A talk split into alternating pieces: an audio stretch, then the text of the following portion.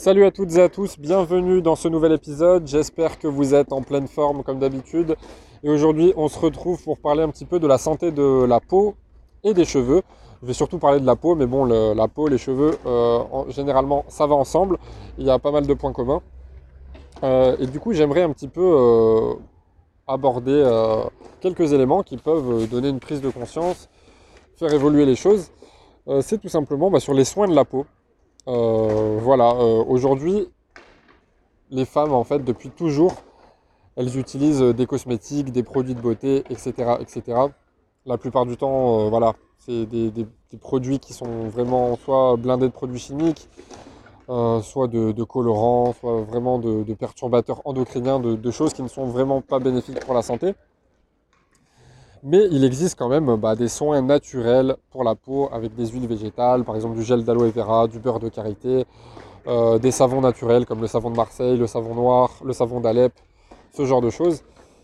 et euh, ça, pour le coup, c'est extrêmement bénéfique ce dont je voulais vous parler aujourd'hui, euh, c'est un message qui va surtout s'adresser aux hommes, parce que bah, c'est vrai que bah, depuis la nuit des temps, les femmes prennent soin de leur peau, prennent soin de leurs cheveux.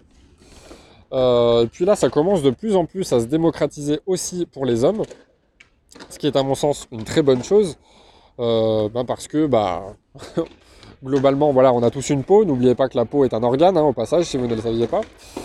Et euh, alors on n'a pas tous des cheveux du coup, mais bon, la plupart d'entre nous en ont. Désolé si vous n'en avez pas.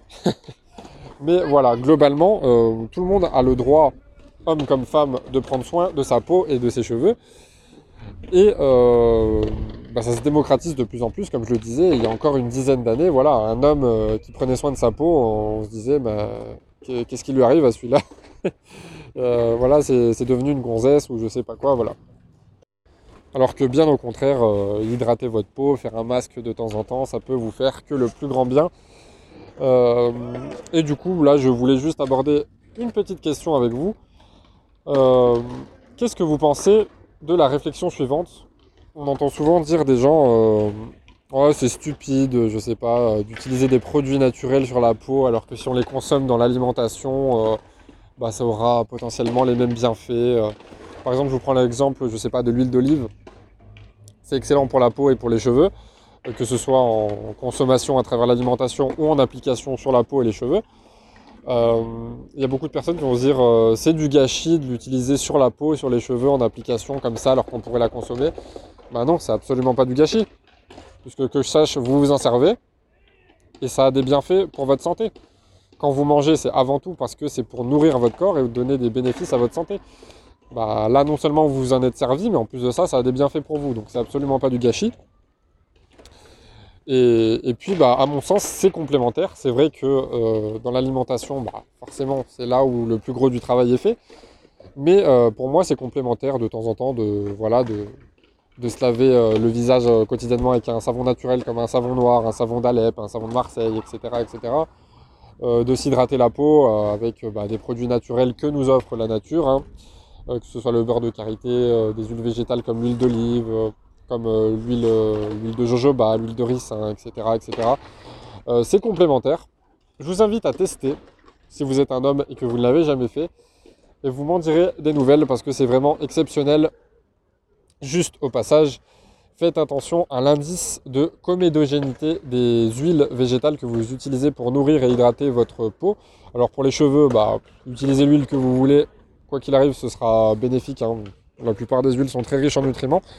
Mais pour la peau, euh, faites attention à ce qu'elle ne soit pas comédogène, c'est-à-dire qu'elle euh, bah, va obstruer les pores de la peau et que ça va générer des comédons, donc des points noirs. Donc ça peut être par exemple le cas de l'huile de coco. Donc l'huile de coco, c'est excellent dans l'alimentation, c'est excellent pour les cheveux, mais c'est plutôt à éviter euh, en application sur la peau.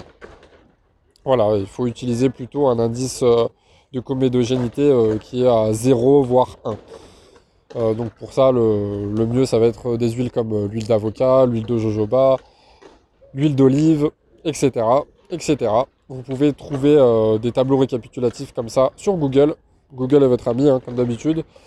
Et puis, bah, j'espère que ça a un petit peu attisé votre curiosité, que ça vous ouvre à de nouvelles pratiques, une nouvelle fois pour votre santé, pour votre bien-être.